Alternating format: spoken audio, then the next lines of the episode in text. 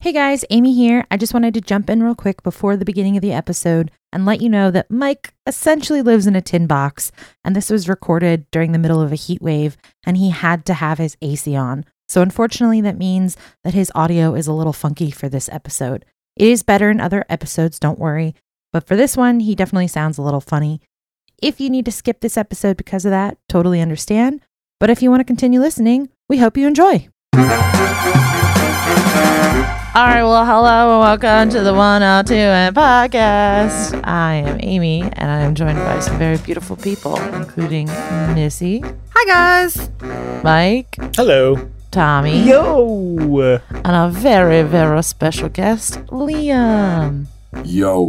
We are a family of weirdos and a group of creatives going through the story writing process, and we're bringing you along for the ride. So let's get into it. Liam, um, I heard that you wanted to talk about Nightcrawler, which we were going to talk about last time, uh, but it wound up getting uh, kind of pushed to the side as things do with our conversations. Um, so please inform us about all things Nightcrawler. It was a good movie. That was great. That's all right, time to move on. yeah. So Liam came to me last week and told me that he wanted to watch this movie Nightcrawler before it was off of Netflix. And I was like, yeah, okay, Liam wants to watch a movie. Sure, I'll watch it. I went into this movie assuming that Nightcrawler was some kind of either hero, like superhero, or supervillain. And so the movie itself obviously had nothing to do with that content. So I was very confused because I thought the oh, the few like sequences towards the beginning were like, oh, we're establishing how he becomes a supervillain. And that was not where the movie went. So that definitely took me by surprise. I like the movie uh, quite a bit. I remember watching it, I think just after it came out, like several years ago. And I remember the first time I was watching it, I just, I guess I wasn't like mentally prepared for it. And I thought that he was a hero. And Mm. I was like, oh yeah, this guy's just trying to do whatever he can to like be the best. And you know, it's your your drug dealer rises to power sort of story, and you root for them in the long run. And then I remember watching it about a year ago, maybe two, um, for the second time, knowing that I liked it the first time, and then I realized how wrong my opinion was of the main character. How Mm. you should not like Jake Gyllenhaal at all in that movie. You should really despise him, uh, especially by the end. And uh, you know, it, it, for me, it was just like, oh, how could I watch one movie two times and get totally different opinions on it each time? Mm. He was not only cringy throughout the movie, at least to me, but like every step he took just came across as, oh my gosh, I do not want to cross paths with this guy. He had no sense of empathy and no moral compass. It was just, this is my goal. This is what I'm going to do. And there is no right and wrong. It's just what I want to do, what I'm trying to accomplish. Um, so just for those of us who haven't seen the movie, you can spoil away. I'm totally okay with that. Um, what is Nightcrawler about? Because I'm confused as to what you guys are talking about. So, do you know what a nightcrawler is? It's a it's a mutant. no, I don't know what a Nightcrawler is. Someone who crawls at night, I guess. Somebody who chases a news story at night. Oh, Spe- okay. specifically to gather footage so that they can sell it to a TV station. Ah. Oh, So that Jake Gyllenhaal uh, starts off the movie um, robbing aluminum or something and selling it to a construction site. And in that like first scene, he tries to pitch himself as a really reliable worker to the person he just sold stolen goods to. And the uh, foreman at the construction site is like, "You're a thief. Why would I hire you? Like, get out of here." And um, it kind of just sets up the idea that Jake Gyllenhaal is like in it to make money, but he doesn't know his scam yet and he's not really locked on to what other people can actually think about um, how they might feel in reaction to him. And uh, some accident happens and he stumbles into a camera crew filming uh, like a, a horrible accident so that they could sell it on tv and he basically goes into the business and says all right i'm going to start filming these horrible accidents or these shootings or these crazy you know events to television stations. And throughout there he just uses and manipulates people as much as possible um, until near the end. Uh, he there, there's a couple things. First of all, he breaks into somebody's house after there was a murder, and you know films that all just to sell it, and then gets out before the cops get there, which is you know pretty horrid enough. He doesn't report it; he just films it. But then near the end of the movie, he sets up um, pretty much like a car crash, uh, and he has his assistant go in, and his assistant gets shot. And instead of helping his assistant, he films his dying assistant because it's really good fo- footage. Oh my Um, gosh. Yeah, and you find and- out that he actually set up his assistant specifically to get killed at some point in this series his sequence Yeah, because his assistant was questioning his methods and Oh. he couldn't trust him anymore. It's a slow ascent into madness. Yeah, It- it's kind a- of. yeah. I, I- I think that he was already already mad. I think it Mhm. is talking. I, you know, I don't know the full message, but I think it's about the complacency that we have for the things that are titillating for us. Mhm. like his character was showing us this gruesome side that we really wanted it's all about kind of like what you will do for your wants um, there is uh, an anchor woman in there and it's played by uh, Rene um, Russo. yeah Rene Russo and um, she just wants to you know be more popular on TV so she kind of helps Jake Gyllenhaal and with that like he ends up basically controlling her near the end almost Mhm. basically forcing her into a relationship with him Yep. because of his popularity, he will tell the uh, stations like you don't need to work with her anymore. He'll stop selling his footage to it. So it's kind of like the price that you pay when you work with somebody like that, when they're just willing to do whatever in order to get, you know, something that's entertaining. And uh, it's it kind of it should disturb you at the end. I remember the first time I I'm watched disturbed it. listening to you guys just Yeah. explain it. the first time I watched it, I was like, oh man, that's really bad. But you know what? He's the kingpin. He's in charge now. La la la. Like, I, for some reason, my brain at the time I watched it was just so like, oh, he's the good guy. And I, I was almost like horrified when I watched it the second time, thinking, like, oh yeah, let me see Jake Gyllenhaal do the wrong things to rise to power. And I, I just was more, you know, mature and aware. And I was like, oh God, that's. Were you totally- horrified at the fact that you realized what it was, or were you horrified at the fact that you thought he was a good guy at first? Uh, not not the fact of what it was. In fact, I enjoyed it so much more that I realized the fact that it was. I was horrified at the fact that I went in watching something and thought, I know what this is about, and I enjoyed it because of this reason. But then when I watched it again, I was like, I picked up on the totally wrong messages. Mm. It's kind of like watching Goodfellas, like great movie, and you know Ray Liotta like does an awesome job, and his character, you're like you're rooting for him at certain points, but then you have to remember like he's a murderer and he robs people and he kills people and he's the bad guy, and it's it's so easy to watch films like that and be like, oh, these bad guys, they're winning, and that's great. But then when you step back and look at it, you're not supposed to like them. You're Yeah. supposed to hate them. And the fact that I liked Jake Gyllenhaal's character the first time around, I think is what horrified me more than anything else. Mm. Jake Gyllenhaal's acting was perfect. He was phenomenal. Yes. phenomenal. He was so good in that. His big ass bug eyes really got me. yeah. It really got me. His all of the acting in his eyes, man, they they're really compelling. He's a great actor. He Yeah. really is. He is. He had some like weird twitches while he was acting too. That was just it was very subtle, but it was it was a really nice touch for that character. To me, it seemed like it was an alien trying to learn how to be human. Yeah. It literally, it So literally, secretly a sci-fi. it literally. I thought I was like, this is an alien trying to figure out how to be human. The only like human thing that this alien has is want. It, like it, it- all all he has is want, but like he doesn't know how to do anything else as functioning as a human. Because like uh, you mentioned at the beginning when um construction guy he he said he wouldn't hire him because he's a thief. Instead of the character, instead of Jake Gyllenhaal getting mad, he was like, you know what? Yeah, that's smart. Good job. He laughs at it. It's like, yeah, good for you.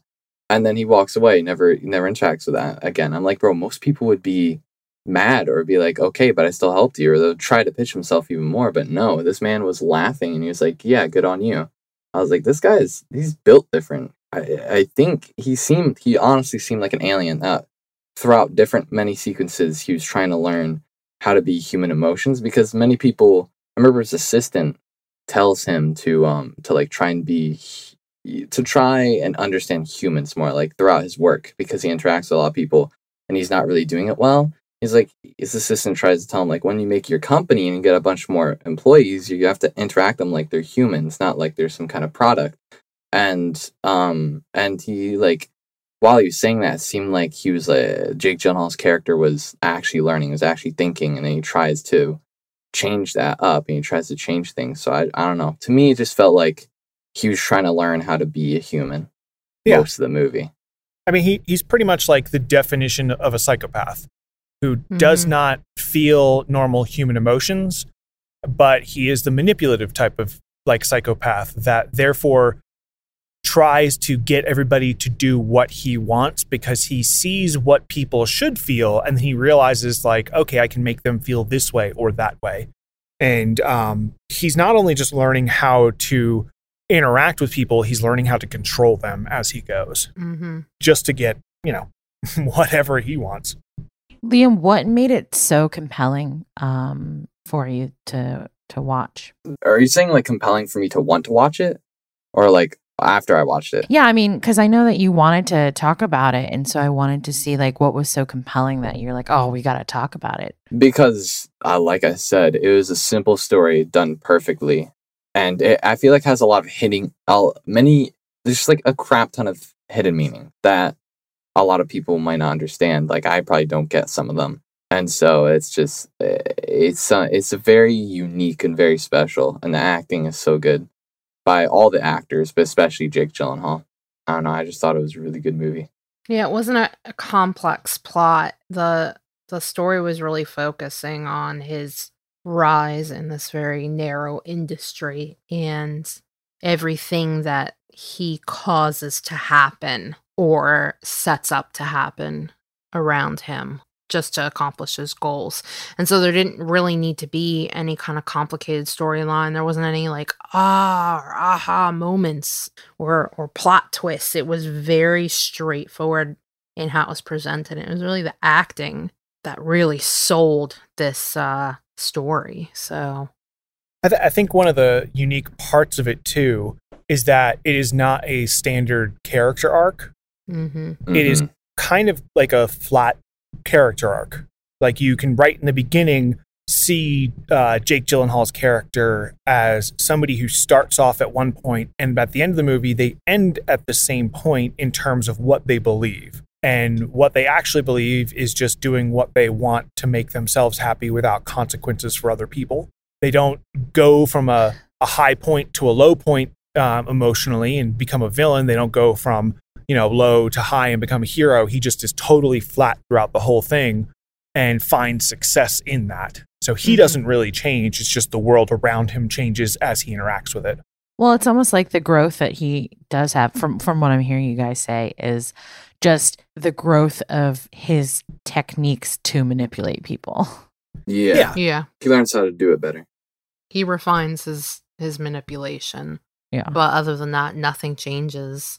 Sometimes those stories can be kind of the most interesting because it is not about the character, it's about those who interact with them. So his his overall change is the flat arc, um, which is so different because you don't really Mhm. see that in a lot of uh, media at all. When the main person you're following are around the whole time, whether it's the protagonist or antagonist, they just don't do anything. I mean, when, when we oftentimes look at movies, we're looking at the standard protagonist, you know, hero's journey, save the cat sort of style, which, you know, I've got some examples about that we can talk about later. But yeah, I don't know. That to me, that's what stuck out. Did anything stick out to anybody else? I just like Jake Gyllenhaal. I mean, he is a little cutie. I was I was gonna say, is does your like opinion of uh Jake Gyllenhaal change throughout the movie, or do you have like do you immediately feel at un, like unease when you're It's introduced to immediate. him? Okay. Right Yeah. from the first scene, they set it up to be uncomfortable. There's something off about this guy. And the way he interacts with people doesn't change throughout the movie. If anything, it's the way p- other people interact with him that changes. It's their character development, where at first they see him as like a means to accomplish their goals. And hey, this guy will stop at nothing to to get what we need out of him. But then they slowly realize over time, like, oh crap, this guy is a problem. And then they realize this guy is dangerous Mm. and they're in over their head before the end. So it's kind of it's kind of like the villain story Yeah. where Mm-hmm. Not you it this Not It's necessarily. villain, I feel like it's the Okay, villain's all right, never rise. No, no, I think she's right. I feel like it's a story about the villain's rise and how the world makes villains or how we let them rise, you know? ooh. Mm. Okay, I mean, I, he's definitely the villain, but I think when you think of a typical villain story, it might be how a villain became to be. There's always, you know, some way that they turned evil, or they always have been, or there's like some sort of set Yeah. or motivation. There's no whereas- origin story in this. yeah, it's just he is, and he gets lucky doing the thing that he knows, Yeah. which is just to please himself, which is, It's you know, his- very yeah. villain-like. It's how he comes to success Uh, Yeah. I when think he's it's just- already. It's not an origin story, it's his Yeah, no. rise story. It's a story Okay. to his power, I feel like. It's not the origin, it's Yeah. How it comes to be, you know? And it kind of shows how people around him failed to recognize it. And because of that failure, they helped push him into that success. Well, I feel like another way is is the re uh, that we let people like this happen. hmm like with the news station that I can't remember what it's called, but the news the main news station that he goes to to sell his his product or his what he records. They they let it happen. They know what he does is Mhm. illegal, but they try to work around that and put it on the news and they let it happen. They let what he does happen and they bring him up into becoming a successful businessman hmm when Yeah. he shouldn't be. They should have just They were looking for the cops once they realized- loopholes Yeah. to get around. They're looking what they could get, Get out of it with. themselves. Yeah. Because they realize, oh, with his success comes ours. But they didn't realize, but like with that, he's a villain, not a good person. It's not somebody you want to be successful, even though it might make you successful. And I, you know, I think the the whole idea is that the complacency that other people have, like Mhm. there's nobody in that film that's good except for his assistant. yeah. And like even the very first, the foreman at the construction site, he is benefiting from this guy's evil, and they're all just trying to benefit from it. I think if you tried to break it down into more of a societal level, it's uh, a commentary on people like this can thrive when we just try to use them for our own gain. They end up getting lots of power and taking over yeah. in ways that we never thought that they would. So it's kind of like a, a warning tale, so to speak, too, is like it may not be on the grand scale of a dictator or something, but it could just be this one person that you want to use for your own gain is not a good thing if you know they're doing something that's wrong. If there's a moral lesson in the, story. Well, I think also listening to what other people are saying, there's definitely one guy at the news station who keeps objecting to the footage as it's getting worse and worse. He's like, "We can't show this. We can't use this. This is wrong. This is this is not moral, you know. Who cares if it's we can find a legal way to do it. It's ethically wrong." And the other people around him keep shutting him down and ignoring his warnings. So there's some lesson in that too that you got to listen to the different sides and if somebody's throwing up a red flag, maybe stop and take a breath and listen for a second because they could be onto something that you're missing because of your own push for success. I don't know. I just think it's a good movie. Yeah. And 10 out of 10, you should definitely, I definitely recommend you should definitely watch. To be honest, it doesn't actually sound like my cup of tea. Hey, no, it doesn't. I Um, was tar- targeting more towards Tom. Tommy, I think Tommy, Yeah. you definitely like it. I it's it's one of those movies that sounds like I would never watch on my own, but if someone was like, "Hey, you want to watch this together?" I'd be like, "Yeah, let's do it." To be fair, I don't think that Amy would would Amy necessarily definitely wouldn't care like for it. No, Amy definitely would not like it, but I think Tommy really Is there magic or romance? Then get it out of Uh, here. there's the magic of film and Yeah. splicing And and, editing sequences to use it the way you need it to work. And There- bug there is the magic of forced romance. Oh but no, yeah. that's Amy- no, Amy's that's gonna not, take a that's hard witchcraft. That's Wow. That's black magic. That's black magic. There you go. That's what I was thinking. I was like, what the? So uh, a really great like way to to contrast the the idea of like the flat character arc in this is with a positive character arc that you typically see in your very standard hero's journey slash save the cat um, which I recently found again in The Matrix when I we watched it because I, I wanted to watch The Matrix again to see if it was still a good movie like 22 years later because I, it is so stylized and it's so strange and I thought that like it would have lost its charm. But when I watched it again specifically The Matrix um, not two and three we can talk about them later There's a I two and three? yeah unfortunately Wait, I can't tell if that's a joke or not. yeah, it was a Goodness, joke. Yeah. yeah Okay.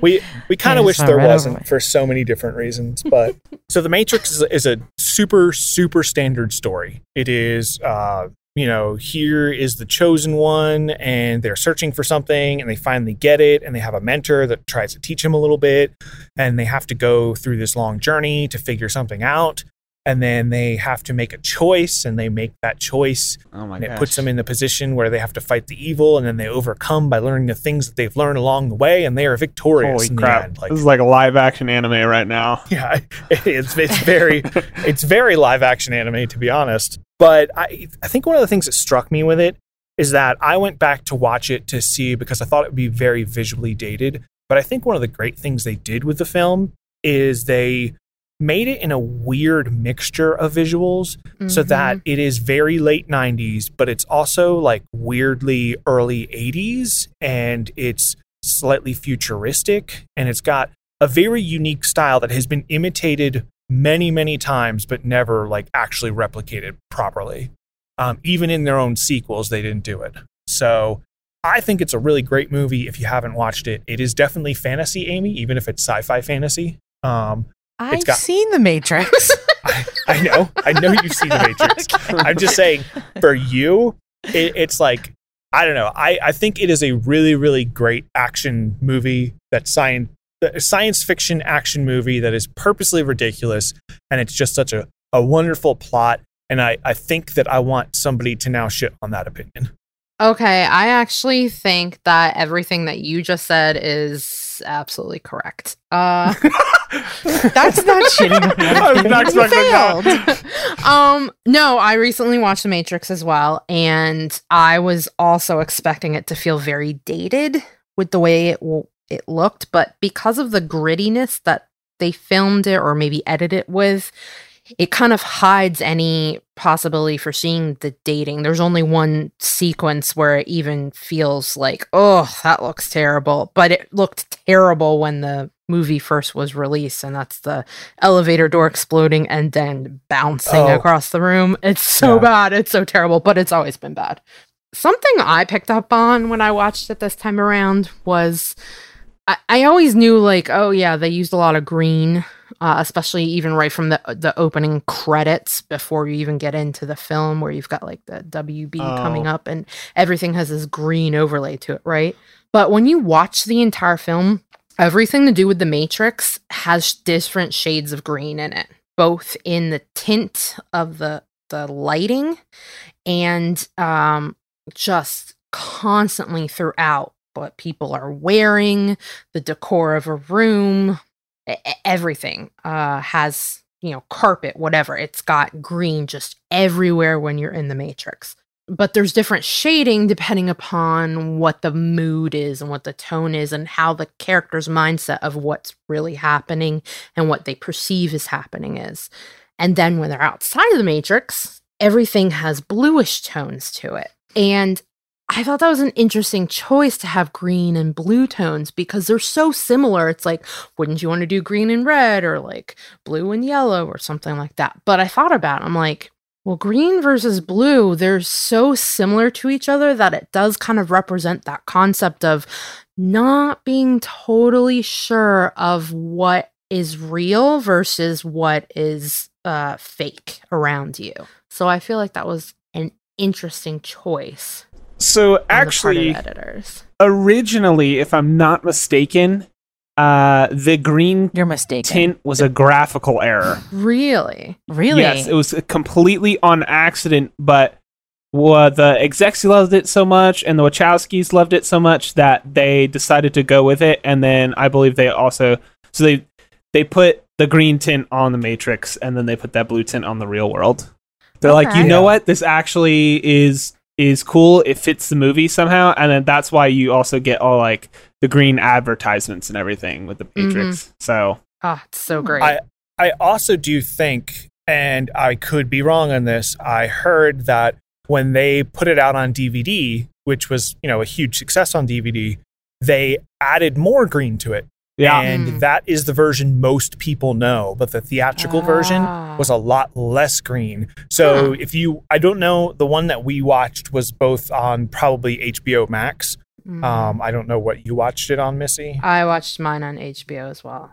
Okay. I was like, why pull out the DVD sitting right next to me when I could just pick up my remote and turn it onto the TV? Well, so, it, it might be a go. different and, and actually better experience because they probably did not tone up the the green as much. Again, unverified, like most of our things we say. yeah. we'll have to do some research on that. So, okay, first of all, I want to say I also love sci fi as well. So, I did like watching Matrix and stuff like that. I have not watched Matrix. Uh, the Matrix. Uh, okay. Semantics. Anyways, I have not watched uh, The Matrix in like 15 years or something like that. I don't know. Like I've it has been such a long time. So I have like vague memories of what it's like. I do just remember it being really green and that's that's mostly the impression that I have of it. Also the I I, didn't like the spike in the back of the head. That always weirded me out. yeah. Oh, Um, other than that, I probably should go watch it again. I didn't know we were supposed to watch it. no, we weren't supposed to. Just Missy and I were talking about it one night, like a week or two ago, and I went, I just watched The Matrix. I want to talk about it. And she's like, All right, I'll go watch it. I, I will say this. I I think I've seen the second one the most, and then the third one um, only a handful of times.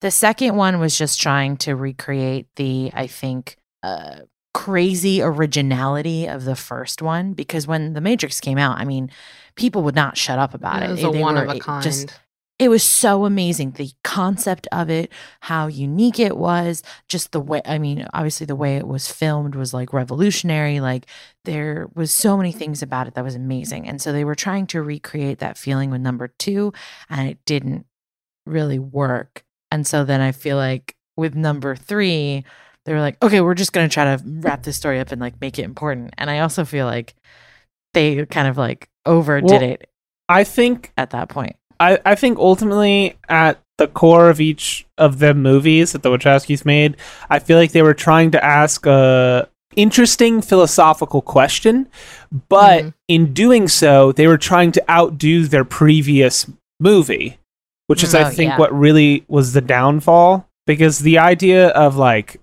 like purpose in the third movie is super interesting to me, but also like I don't want to see them fighting for like 20 minutes at the very end, just like ramming each other through buildings. I don't know.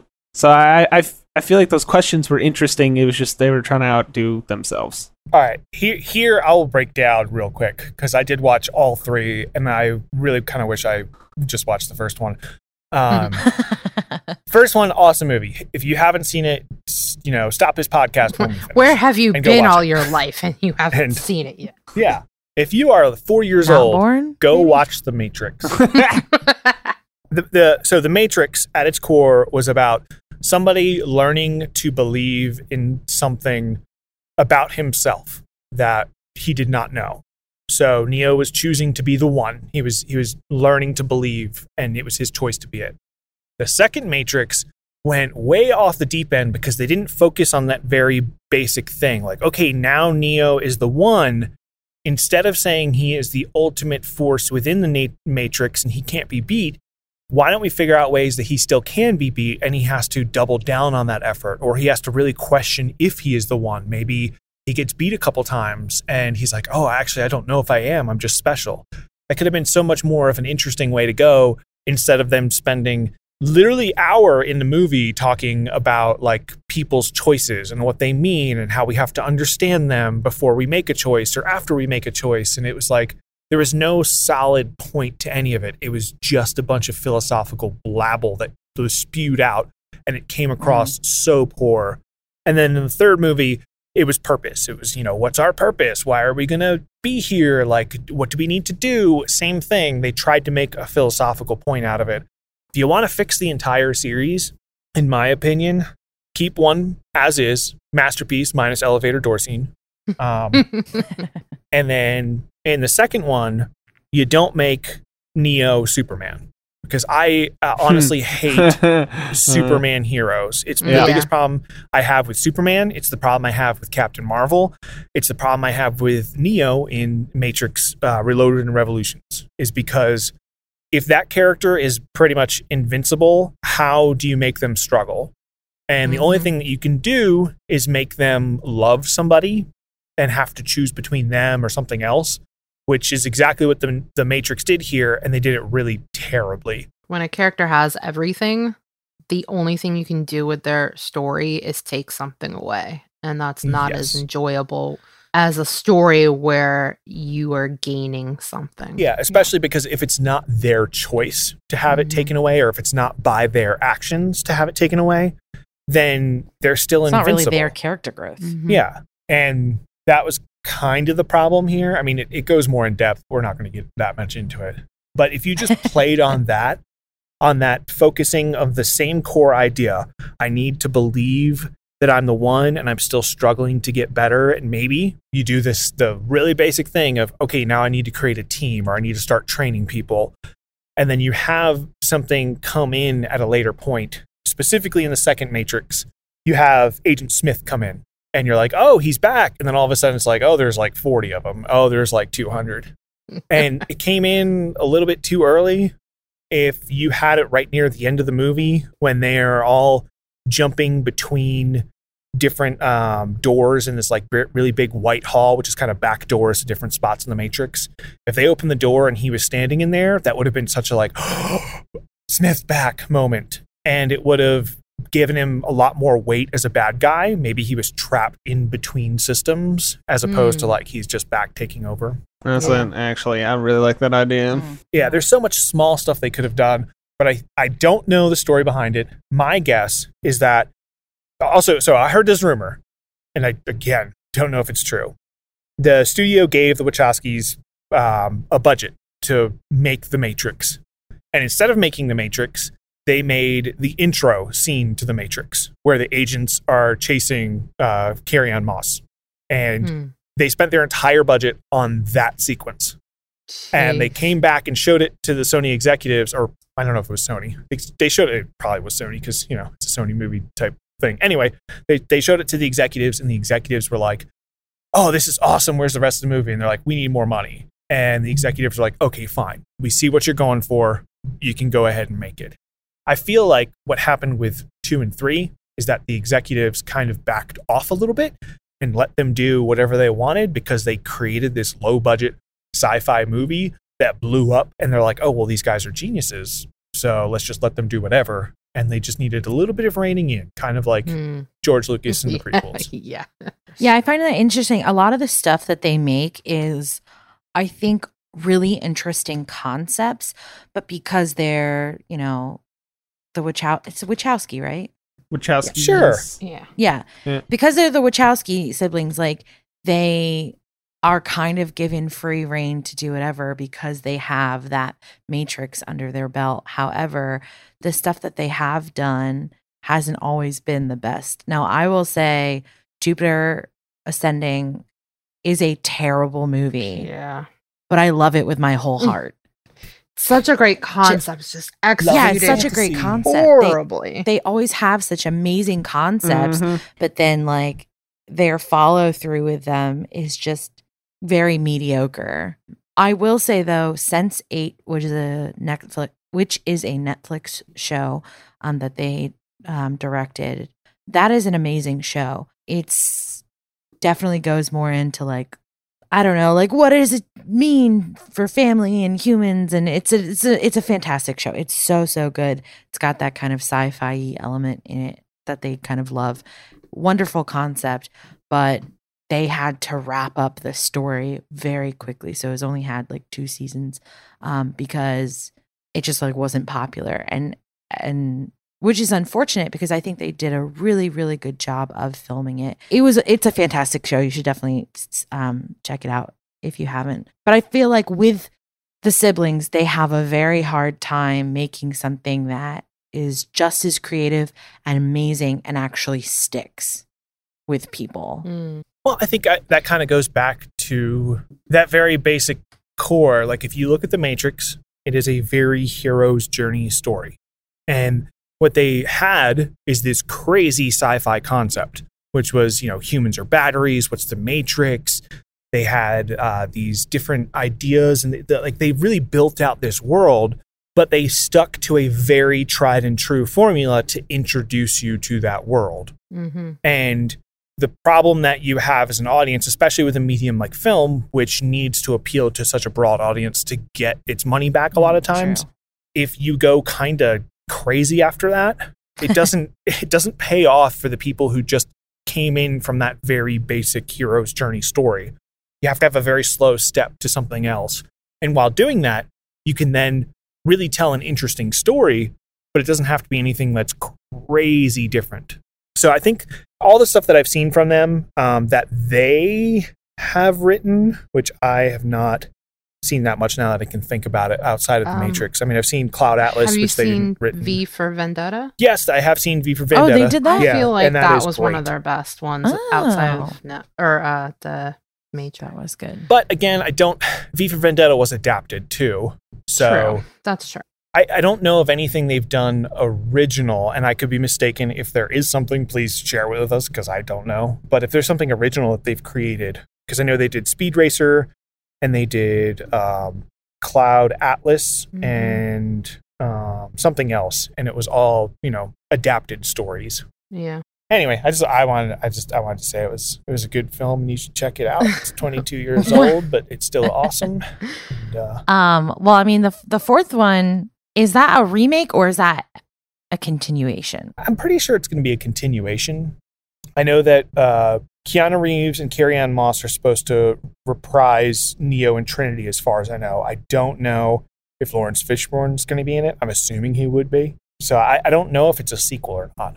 And if it's a sequel, it's like, well, how do you do a sequel to that? It's gonna be cheesy. Oh yeah, it's going to be terrible. Gonna be I'll, still, bad. I'll still watch it because Yeah, exactly.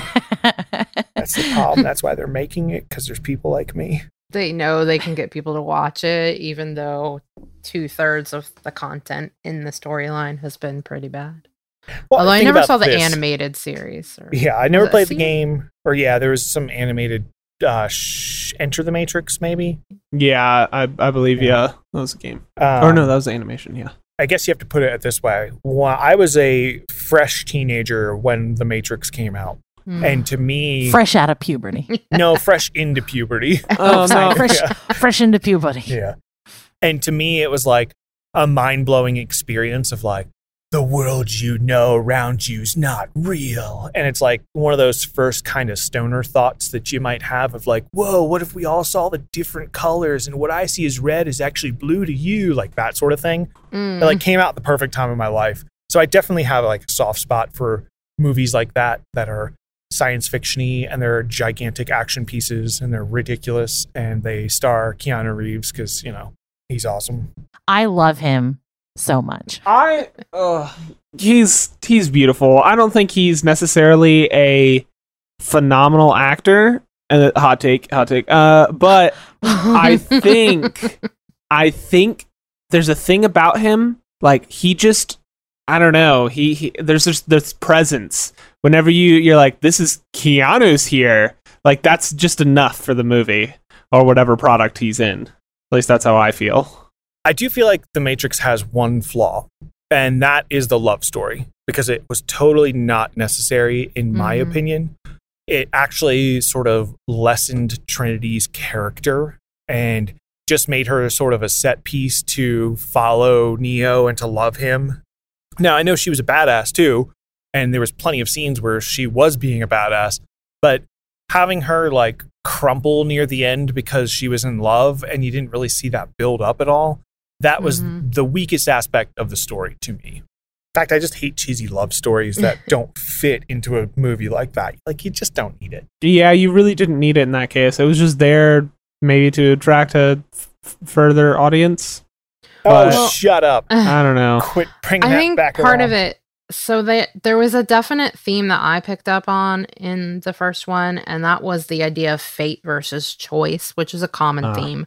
But in most movies or or series, you know, stories, whatever, it's either fate or it's choice. Like either we live in a world where we all have a destiny and there's nothing we can do about it, and they show people trying to get around that and everything they do just leads to it, or we live in a world where you have to make a choice and we have free will.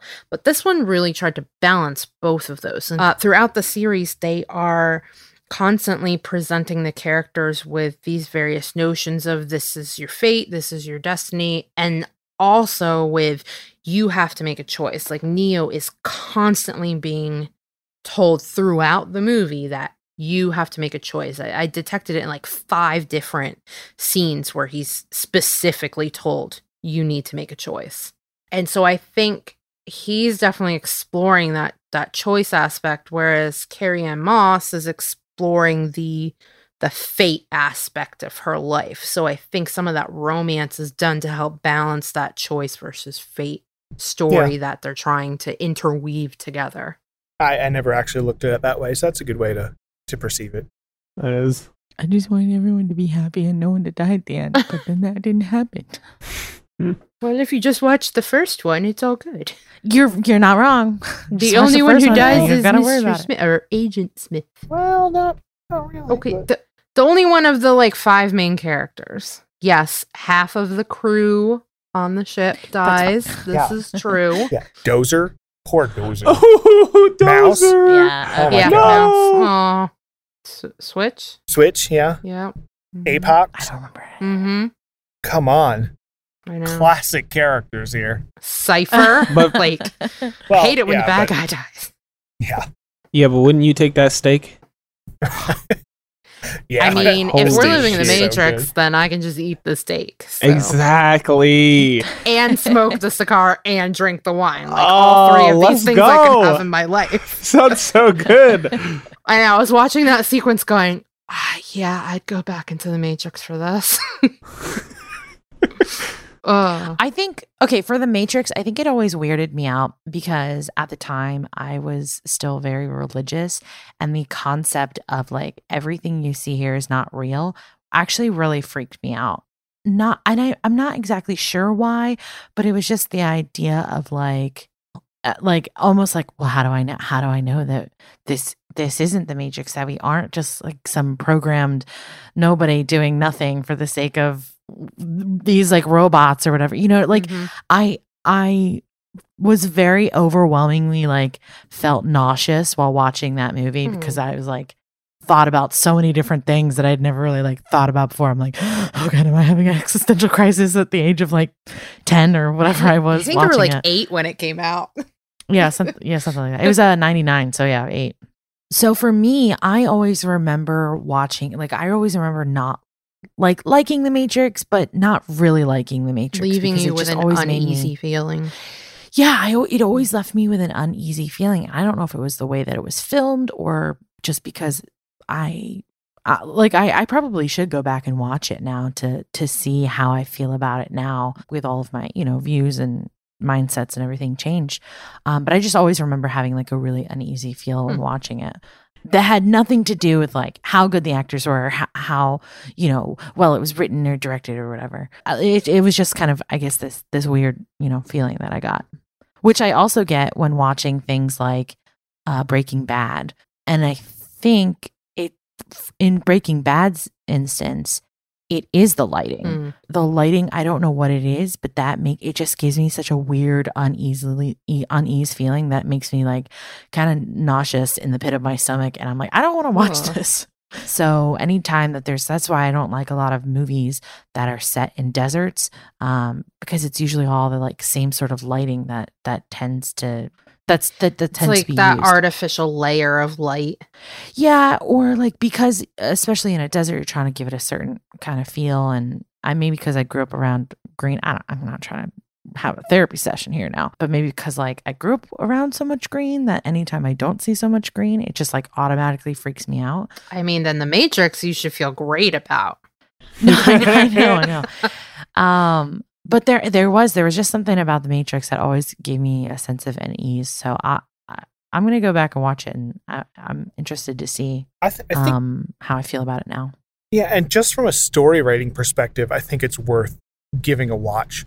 It the way that they slowly let you into the premise of the Matrix, Mhm. the way that they introduce the characters, and um, just the overall like story that they tell is it's really cheesy sci-fi story in an action setting, but they hit all the beats and they do it in a really nice, smooth way. So if you look at it strictly from a storytelling perspective, it might be something to also, you know, look at and say, well, how can I make my stories better by watching this? Because now you understand, like, oh, okay, I see why they did that at this point, or you know, whatever in general. But. Hmm. Yeah. Well, I mean, they say, especially for writing or music or what whatever you're doing, they say you need to consume a lot of what you want to do, and usually within the arts.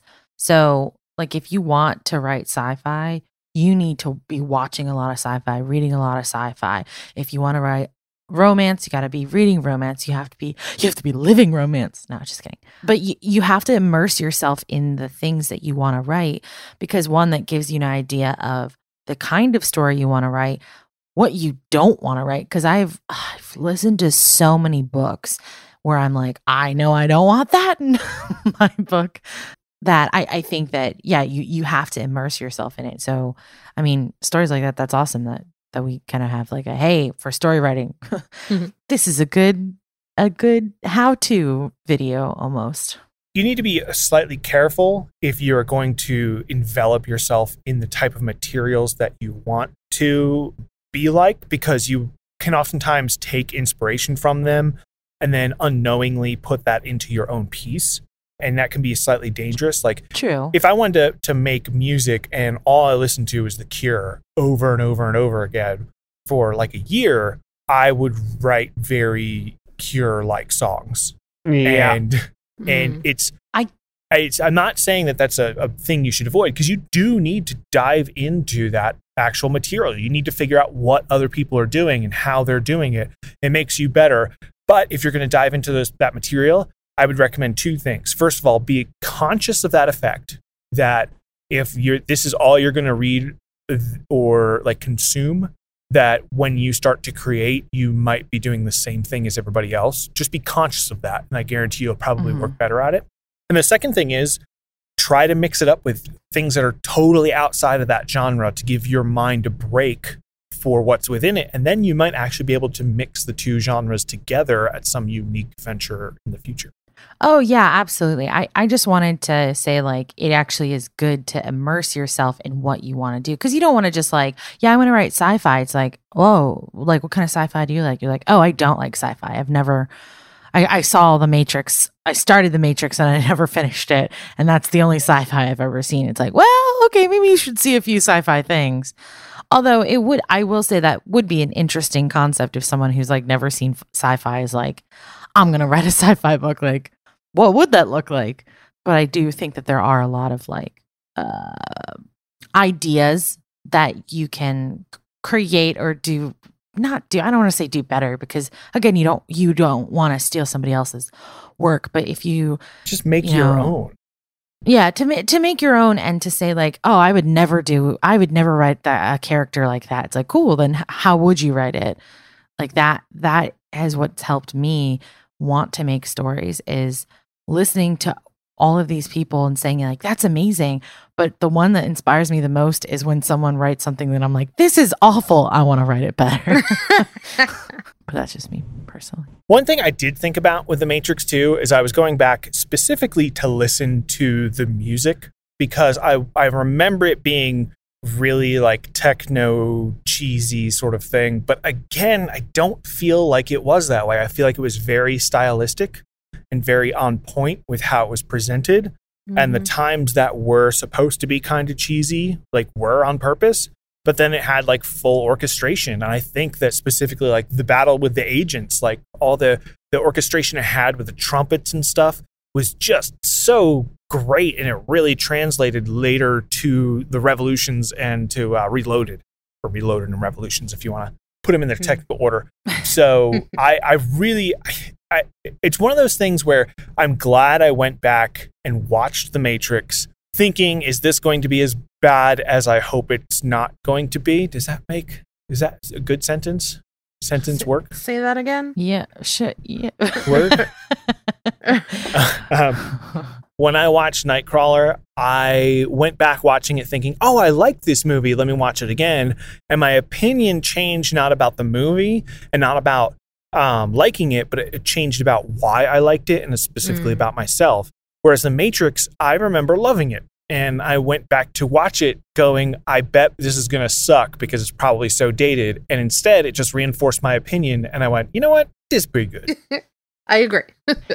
it's interesting to see what movies do hold up. And I think that that's like a good test of how well a movie is written when you can go back years later, watch it and go, oh shit, this like holds up. Maybe not necessarily visually, uh, sometimes, yes, visually, but just like as far as with the times changing and, you know, social issues being more prominent, how the movie uh, presents itself and if it can still present itself clearly and in a good manner you know nowadays like i think that that's awesome that's a i feel like a true test of a good movie and a good story Well, the the cinematography specifically in the Matrix was revolutionary. No pun intended. It Mhm. it was like the two scenes I'm thinking of was uh, the first Matrix. Uh, one of them was when he first goes into to bullet time. I guess it's. I think it's actually that- called. That is the trademark term for Yeah. that camera technique that is Yeah. owned by Warner Brothers, not Yeah, Sony, yeah, yeah. Warner Brothers. Yeah, exactly. Warner Brothers owns the the term bullet time, which I think is pretty cool. And then the other scene is uh, the one with Trinity, where she like jumps up and she's about to like kick, but she's like suspended in air. Oh yeah. So that- yeah. That camera rig they actually built like I think it was like an, an either a 180 or a 720 camera rig that would basically just like pan around uh, at a pretty fast pace. Uh, but then what they would do is they would have someone, they would have like Neo, for example, be suspended like in air, slowly moving, so that with the camera, when it was going fast enough, it could like track all that movement. Um, well, no, that is actually not how that was filmed. oh, well, So, no, Bullet Time was filmed using several cameras, like 30 to 50 cameras, something like that. And they were all Oh. placed in a circle. And when the specific ap- action happened, like when Trinity went up in the air and froze, that is a specific period of time. Of course, she was on a rig, but it's not like she was holding still. They just shot all the cameras around her in a cir- circle taking a picture, and then they composited those together and filled in the frames in between it. And the same thing Yeah. when oh, Ma- go. when Neo is on the roof, it is a whole bunch of different cameras on a rig. It's not one camera, and it is him falling in real time backwards. And then all those cameras were timed to shoot around in a specific circle, and then they just in post actually compiled them together. All right, so the lesson is don't listen to me. no, it's just it's it's it's just a cool technique because I think most people thought it was the way y- you might have thought, where it's just a single camera, whereas they were kind of like, well, why don't we just use like forty cameras? And that's what made that Oh. shot look so good for being 1999. Mm.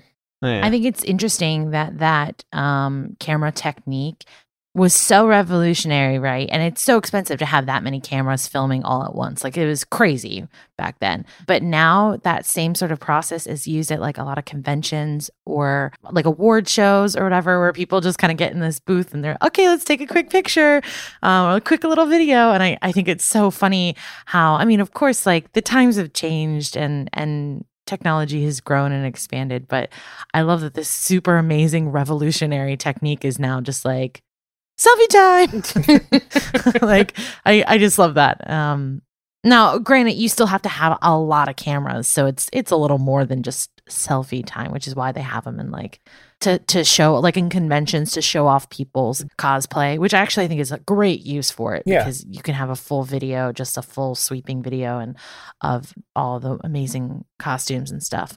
And then I guess like award shows, it's to show off all the beautiful dresses and stuff. That's so one of the things I, I'm really excited about with technology is that we wouldn't be doing what we're doing right now, making a podcast and building a company that does audio productions without the incredible advance in audio technology that's happened in quite literally like the past 20 years.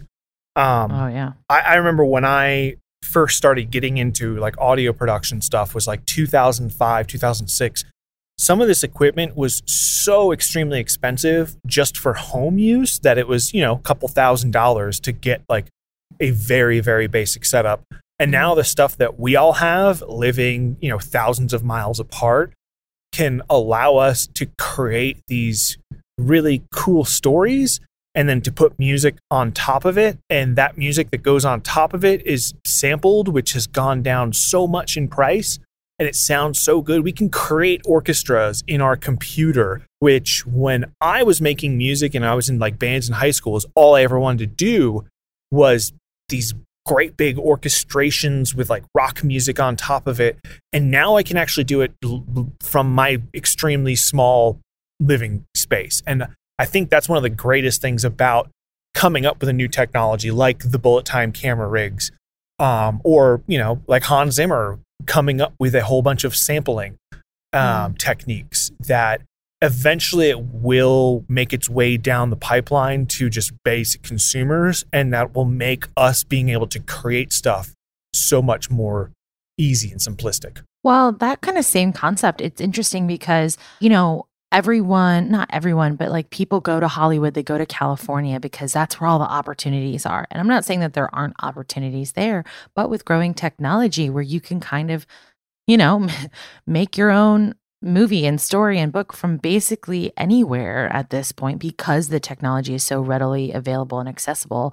It's almost like the need to to go out west and go to California and go to Hollywood is kind of becoming more touristy than anything. It's just more of like a yeah, it's just something you do, but it's not really necessary anymore because you know, we can create a entertainment company from anywhere because of the advances and advantages that techno- the, of the technology that we have today. Mm-hmm. it makes making a high quality product so much more accessible and easy that I think everybody that wants to do it should at least start trying. I mean, just the sheer amount of free musical instruments that you can find online and create songs with is absolutely staggering. And yes, you Mhm. need a computer for it. And yes, you probably need a MIDI controller. Even though you don't really need that, you can do it without it. It just takes a lot more time. The entry to actually being able to create these works that you hear in your head is there. The only thing you have to do is just start and go for it. And I, uh, that's to me the most inspiring thing about the time that we live in is that it, and it's always been this way to an extent, and it always will be this way. But as long as you just start writing or start creating, like you can make something that's good.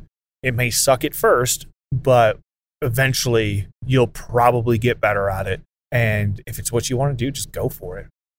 Technology is great for helping you to do that.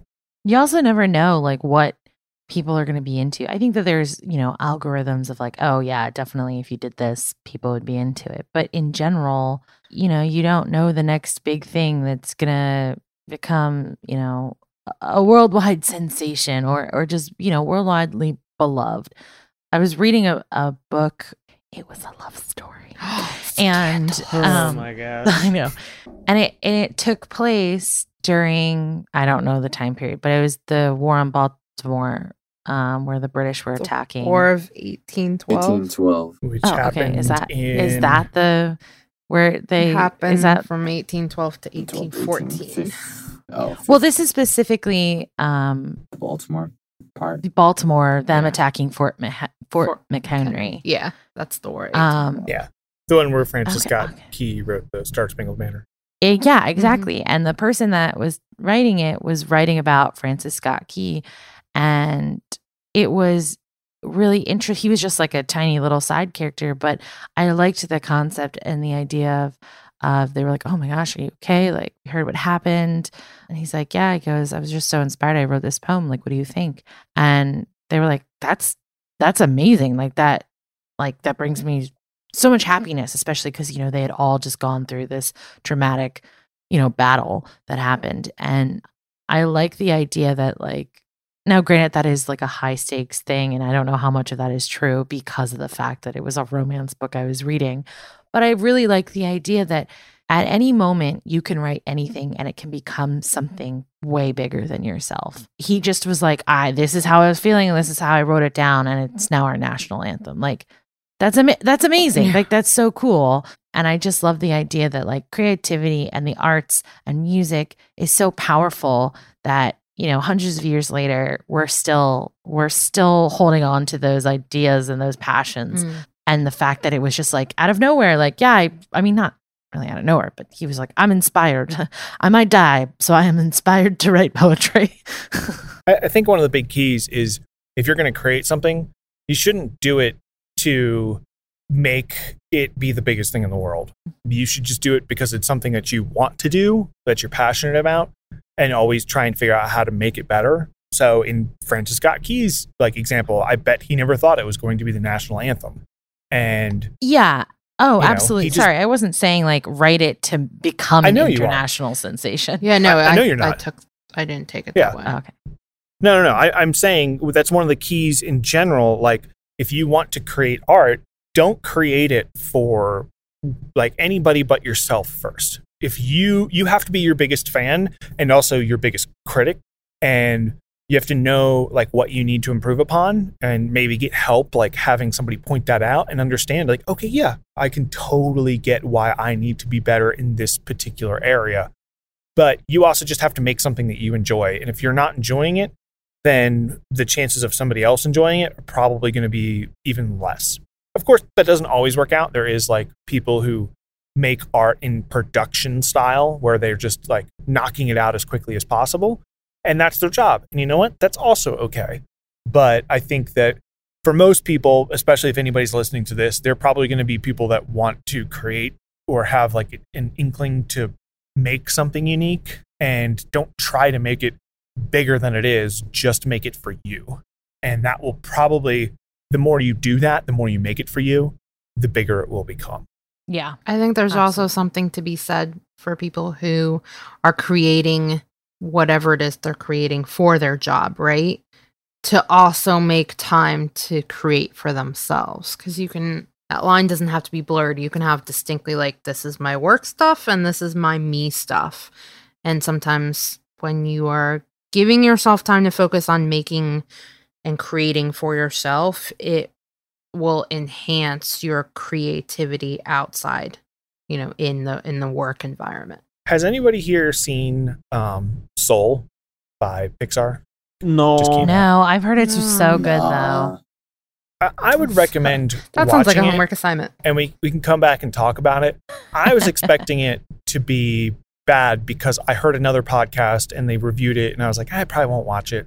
It was totally different than than they kind of led on to.